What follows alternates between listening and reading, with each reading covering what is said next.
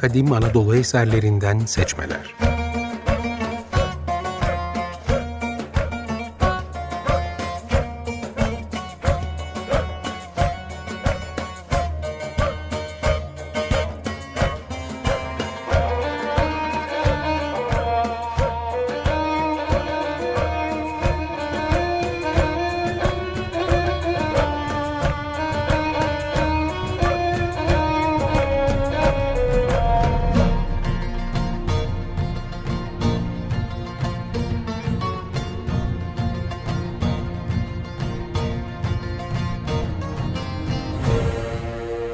Hazırlayan ve sunan Haluk Mimaroğlu. Ben Haluk Mimaroğlu. Bu hafta sizlere Miletos Okulu'ndan Thales, Anaximandros ve Anaximenes'i tanıtacağım. Miletos Okulu M.Ö. 600'lerde Aydın'ın Balat köyü yakınlarındaki Miletos antik kentinde kurulmuş bir düşünce okuludur. Kurucusu ilk filozof olarak kabul edilen Miletoslu Thales'tir. Thales ve öğrencileri Anaximandros ve Anaximenes olayları tanrılar yerine gözlemlerle açıklamaya çalıştıklarından doğa felsefecileri olarak tanınırlar. Antik çağın yedi bilginlerinden sayılan bu üç bilgenin kişilikleri ve doktrinleri ile ilgili bilgiler ancak diğer yazarların anlatımları sayesinde günümüze ulaşmıştır. Thales, Anaximandros ve Anaximenes'e ait tüm bilgileri içeren fragmanlar ilk olarak 1954 yılında Diels Krans tarafından derlenip 2016 yılında Lux ve Moss tarafından güncellenmiştir. Bu kitap eski Yunanca aslından çevrilerek Pinhan Yayıncılık tarafından Antik Yunanca aslı ile birlikte 2019 yılında Türkçe'ye kazandırılmıştır. Teoremleri sayesinde hepimizin çok iyi tanıdığı Thales'in ne bu topraklarda yetişmiş bir düşünür olduğundan ne de teorilerinin Mısır kaynaklı olduğundan çoğumuzun haberi vardır. Gurur Sev'in çevirisini yaptığı Thales'ten Fragmanlar kitabı sayesinde kişiliği ve yaşantısı, kaynakları ve yaptıkları hakkında birinci elden bilgiler edinmekteyiz. Thales'in kişiliğine ait ilk bilgilere Herodotos'un tarihinde Lidyalılardan bahsedilirken rastlanır. Miletoslu Thales aslen Fenikelidir. Milattan önce 640'ta doğup milattan önce 545'lerde öldüğü hesaplanmaktadır. Lidya kralı Kroizos zamanında yaşamıştır. Kızılırmağın yanına hilal şeklinde kanal açtırıp suyun akışını azaltıp Lidya ordusunun kolayca geçmesini sağlamıştır. Medlerle savaşın 6. yılında önce 580'lerde güneş tutulmasını Lidyalılara önceden haber vermiştir. Belki de bu sayede yıllar süren savaş sona ermiş, Kızılırmak'ın ötesi Lidya diyarı işgalden kurtulmuştur. Memleketi Miletos'un Lidyalılarla ittifak kurmasını engelleyerek ilerleyen yıllarda ülkesini Pers kralı Küros'un yıkımlarından kurtardığı söylenir. Nitekim Pers kralı Kiros, Lidya'yı ve İonya'yı hakimiyetine alırken Miletos'un bulunduğu Karya satraplığının yönetimini Karyalılara bırakmış, böylece Pers hakimiyeti altında Karyalılar ticaret ve ordusuyla, sanat ve felsefesiyle bölgede kimliğini devam ettirebilmiştir. Miletos okulunun Mısır ile yakın ilişkilerde bulunan Karya'da kurulduğu göz ardı edilmemelidir. Nitekim Thales'in Fenikeli kökenine ve Mısır'la ilişkisine ait bilgiler, Lertioslu Diogenes'in 10 ciltlik felsefe tarihi kitabında yer alır. Diogenes'e göre Thales'in babası Eksamyas, annesi ise Fenikeli Kleobulin'miş. Mısır'a gidip zaman geçirdiği rahipler ona yol göstermiş. Filozof Eitius'a göre de Mısır'da felsefe yaptıktan sonra yaşlı bir adam olarak Miletos'a gelmiş. Thales'in doktrinlerini ailesinin Fenikeli kökeni ve muhtemelen iyi bildiği dili sayesinde Mısır'da öğrendiklerinden yola çıkarak hazırladığı söylenebilir.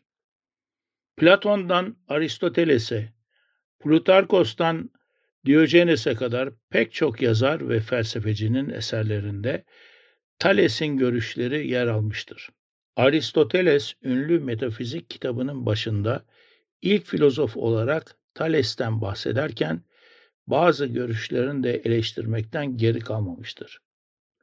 Gök cisimlerinin hareketlerini bildiği, güneş tutulmalarını hesapladığı, gök bilimi, gün doğumu ve ekinoks üzerine de eserler yazdığı söylenen Thales'in bu bilgileri binlerce yıldır tarlalarını sulamak için kullanan Mısır'dan öğrendiği aşikardır.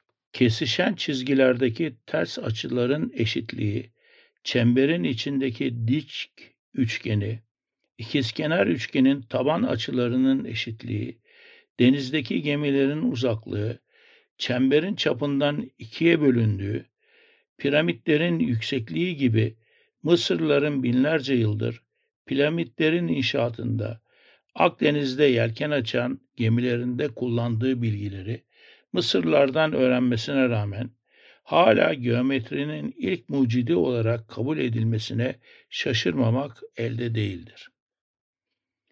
Antik Mısır matematiğinin günümüze kadar korunabilmiş en iyi örneklerinden birisi milattan önce 1500'lerde yazıldığı anlaşılan toplam 5 metre uzunluğundaki iki adet tomardan oluşan Rind matematik papirüsüdür. Papirüsün içerisinde kesirli sayılar, faiz, alan ve hacim hesapları gibi konuların yanı sıra saatin 60 dakikası, günün 24 saati, dairenin 360 derecesi, pi sayısı, trigonomi ve geometriye ilk adımlar, kare ve karekök işlemleri gibi pek çok önemli matematiksel bilgiler vardır. Bu papirüste çarpma ve bölme işlemlerinin, denklem çözümlerinin, günlük hesaplamaların nasıl yapılacağına dair 85 problem bulunur. 54 sayılı problem meşhur Thales teoreminin temelini oluşturmaktadır. Bu problemler ilkokulda öğrendiklerimizle benzerlik taşır. Ne yazık ki ne ilkokulda ne de sonra kimse bize bunların antik Mısır'da da kullanıldığından bahsetmiştir. Ama Thales'in bulduğu söylenen teoremler her vesile ile dile getirilmiştir. Thales'in doğa felsefesinde de Mısır inançlarından esintiler vardır. Hayatını Nil Nehri'nin sularına borçlu olan insanların suya verdiği önem Thales'in doğa felsefesinde de yerini almıştır. Her şeyin besin kaynağının sıvı olmasından yola çıkarak yaşamın sıvıdan çıktığını, suyun da sıvının ilkesi olduğunu öne sürmektedir. Her şeyin başının su olduğunu, Tanrı'nın her şeyi sudan oluşturan akıl olduğunu söylerken, Heziodos'un tanrılarından bahsetmediği de aşikardır. Thales'in canlı cansız her şeyin tanrılarla dolu olduğu inanışı belki de Mısır'ın Ölüler kitabındaki insanın ruh halini temsil eden bağdan gelmektedir. Her neyse Karyalı Thales'in görüşleri Homeros ve Hesiodos'un kaynağını Anadolu'dan aldıkları tanrı kavramından da eserlerinde dile getirdikleri inançlardan da farklıdır. Belki de bu fark İonya ile Karya'nın coğrafi konumlarından ileri gelmektedir. İonya yerleşimleri Batı Anadolu'nun içlerine kadar uzanan zengin vadilerin kıyılarında kurulan yerleşimlerdir. Troya, Foça, Simirna doğal olarak Anadolu'daki gelişmelerden kolayca etkilenecek konumdadır. Asurlular vasıtasıyla yakın doğudan Anadolu'ya gelen önce Hitit, sonra Lidya tarafından benimsenen inançların izlerini taşımaktadırlar. Miletos'un, Halikarnassos'un bulunduğu Karya bölgesi ise İonya'nın aksine sıra dağlarla İç Anadolu'dan korunan, tarım alanları ve kaynakları sınırlı olan, kıyıları deniz ticaretine elverişli bir körfezdeydi. Miletos, antik çağda henüz avilivyonlarla dolmamış Akdeniz'in en muazzam doğal körfezi ile kara ve deniz yollarının birleştiği önemli bir ticaret merkezi konumundaydı. Karya'nın kuzey sınırlarını koruyan sıra dağlar, İç Anadolu'daki gelişmelere de sınır çekmiş, Hitit hakimiyetinden ve kültüründen ve kargaşadan nispeten uzak kalırken, Karyalılar rakip Mısır'la askeri ve ticari işbirliğini pekiştirip bu medeniyetten de esinlenmiştir. Thales'in yaşantısı ve görüşleri hakkında yazılanlar bu ihtimalleri güçlendirmektedir. Anadolu Üniversitesi Açık Öğretim Fakültesi İlk Çağ Felsefesi ders kitabında da felsefenin kökeninde Mısır uygarlığının yer aldığı, ilk felsefi çabaların Orta Doğu uygarlıklarında görüldüğü bilgilerine de yer verilmektedir. Ancak aynı ders kitabında antik Yunan olarak adlandırılan felsefi yaklaşımı pekiştirmek için söylenen hakim ve yaygın görüşü dikkate aldığımızda ise antik Yunan'a gitmek gerekir. Örneğin Aristoteles'e kulak verecek olursak Thales ilk filozoftur. Dolayısıyla felsefe ilk defa antik Yunan'da ortaya çıkmıştır. Sözüne katılmamız mümkün değildir. Felsefenin antik Yunan dünyasında başladığını tartışmaksızın kabul etmek gerekir. Burada yani bu ders kitabında felsefe antik Yunan'a özgü bir etkinlik midir sorusu tartışılmayacaktır. Sözleri de artık son zamanlarda bulunan belgeler ve giderek artan akademik çalışmalar ışığında terk edilmeli ya da en azından tartışmaya açılmalıdır. Batıya has bu yaklaşımın bizim okullarımızda hala neden devam ettiğini anlamak mümkün değildir. Söz konusu hakim ve yaygın görüş, yurdumuzda ve dünyada mimariden arkeolojiye, tarihten edebiyata, fen bilimlerinden felsefeye tüm dallarda sürdürülerek tüm bildiklerimizin antik Yunan'dan çıktığı anlayışı işlenmektedir. Halbuki Thales'in kişiliği ve görüşleri birlikte incelendiğinde bu hakim ve yaygın görüşün pek de doğru olmadığı sonucuna kolayca varılabilir. Bu görüşün sorgulanmaması kadim Anadolu ve Doğu Akdeniz medeniyetlerinden yola çıkarak İonya sahillerinde gelişen Anadolu'daki çalkantılar nedeniyle Ege, Akdeniz ve Karadeniz'e yayılan bu medeniyetin batıda Grek, bizde Yunan medeniyeti olarak anılmasına ve günümüzde isim benzerliği nedeniyle Yunanistan ile özleştirilmesine yol açmaktadır. Zaten Türkçemizde Fars ve Arap geleneğine uyarak İyon'a Yunan, Hellas'a Yunanistan denmesi başlı başına bir sorun teşkil etmektedir. Farklı dönemlerde farklı anlamlar içeren İyon, Yunan, Yunanistan, Helen, Grek kelimelerini kullanırken daha dikkatli olmak gerekmektedir. Bu nedenle Gurur Sevin eski İyonca aslında Ellas diye geçen yerler için Türkçe çevirisinde neden Yunan terimini kullandığını anlamak mümkün değildir. Şimdi sözlerimize kısa bir ara verip Antik Mısır ezgilerine yer verelim. Miletos okulunun ikinci filozofu Thales'in öğrencisi Anaximandros'tur. Anaximandros'un hayatına ve eserlerine ait bilgiler de günümüze ancak diğer yazarların kendi eserlerindeki alıntılar sayesinde ulaşmıştır. Lestroslu Diyojenes'in bazı önemli düşünürlerin hayatları adlı eserinde Anaximandros'tan da bahsetmiştir.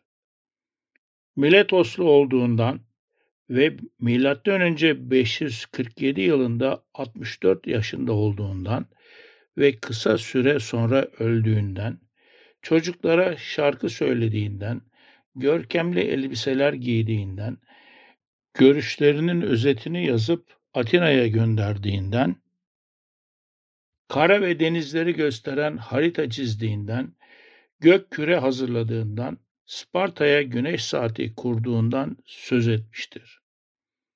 Romalı papaz Hippolitos'un pagan düşünürleri aşağılamak için yazdığı Bütün Sapkınlıklara Reddiye adlı kitap sayesinde ise antik felsefe hakkında pek çok bilgi günümüze ulaşmıştır.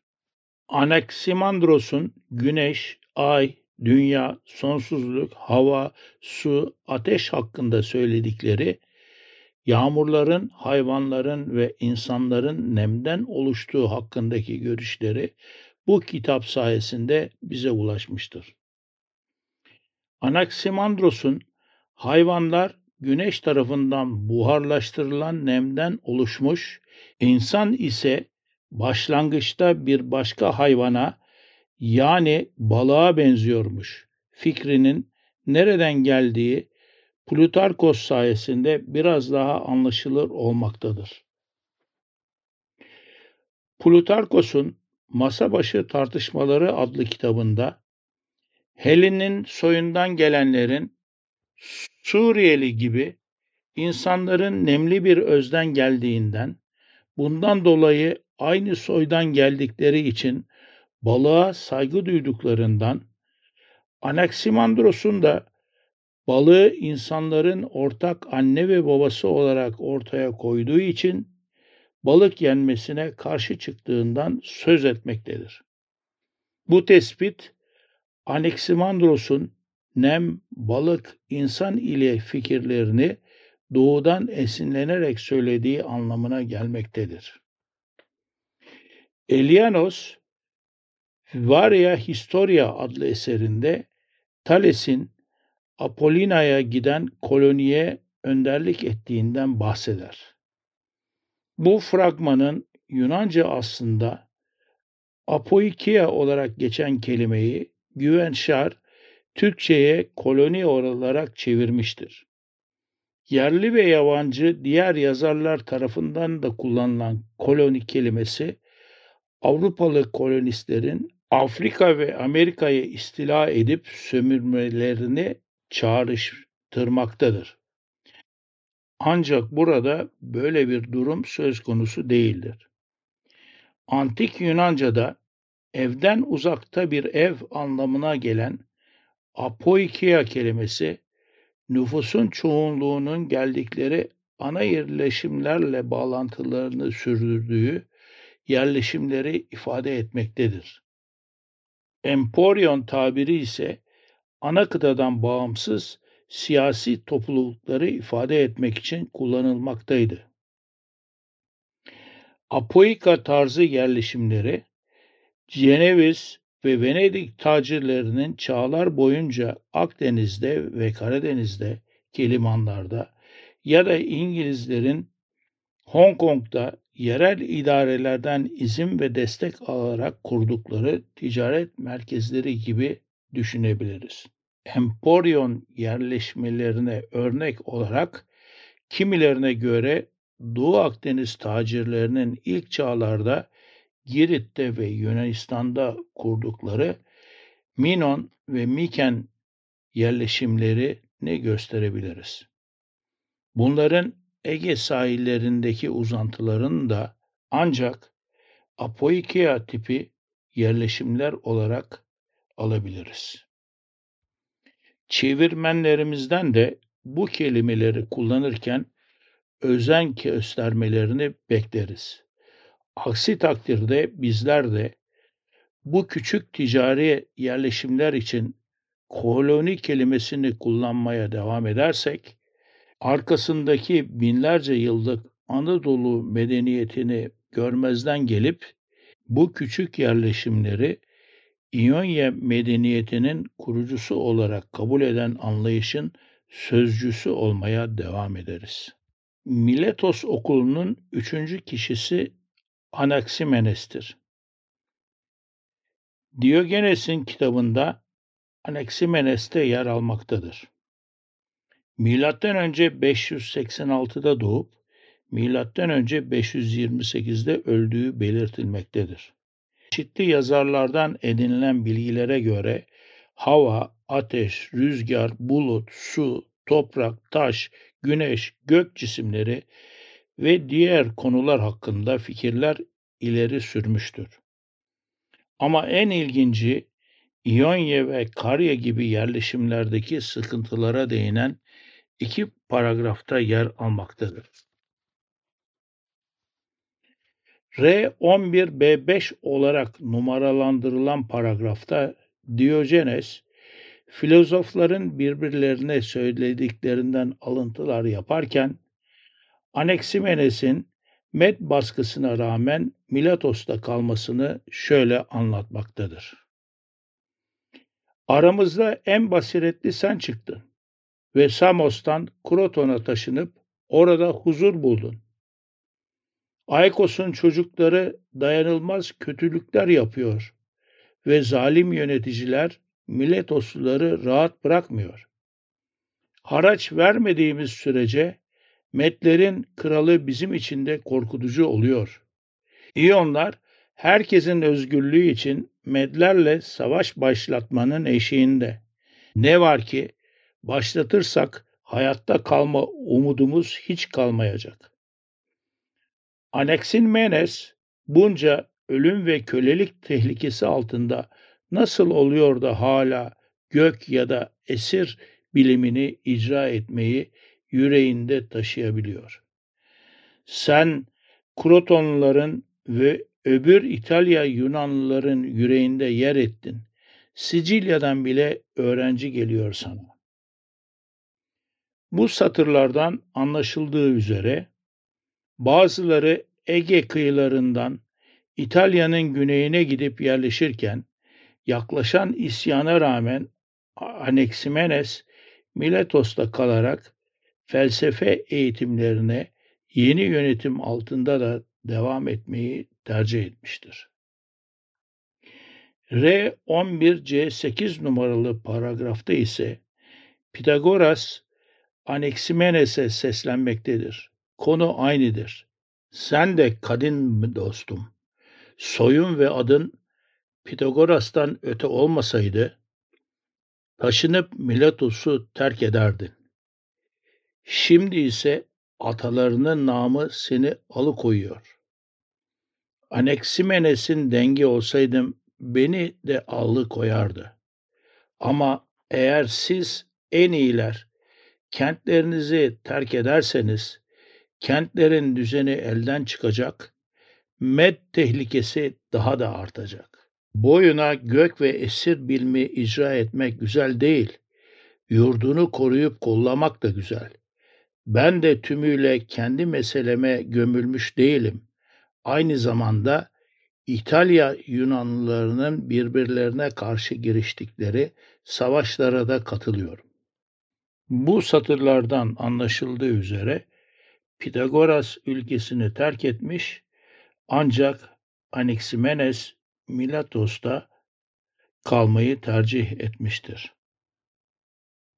Yukarıda değindiğimiz felsefecilerden günümüze ulaşan kırıntıların bulunduğu bu eseri antik İyon felsefesine farklı bir anlayışla bakmamıza yol açabileceği için sizlere de tavsiye ederim. Programda adı geçen eserlere ait bilgilere program sayfamızdan ulaşabilir, son senelerde çıkan Türkçe çevirilerini kolaylıkla temin edebilirsiniz. Bir dahaki programımızda felsefenin kaynaklarının ne kadar eskilere ve uzaklara gittiğinden örnekler taşıyan Sinoplu Diogenes ve Değirmendere İzmirli Ksefanes'te buluşmak üzere. Hoşçakalın.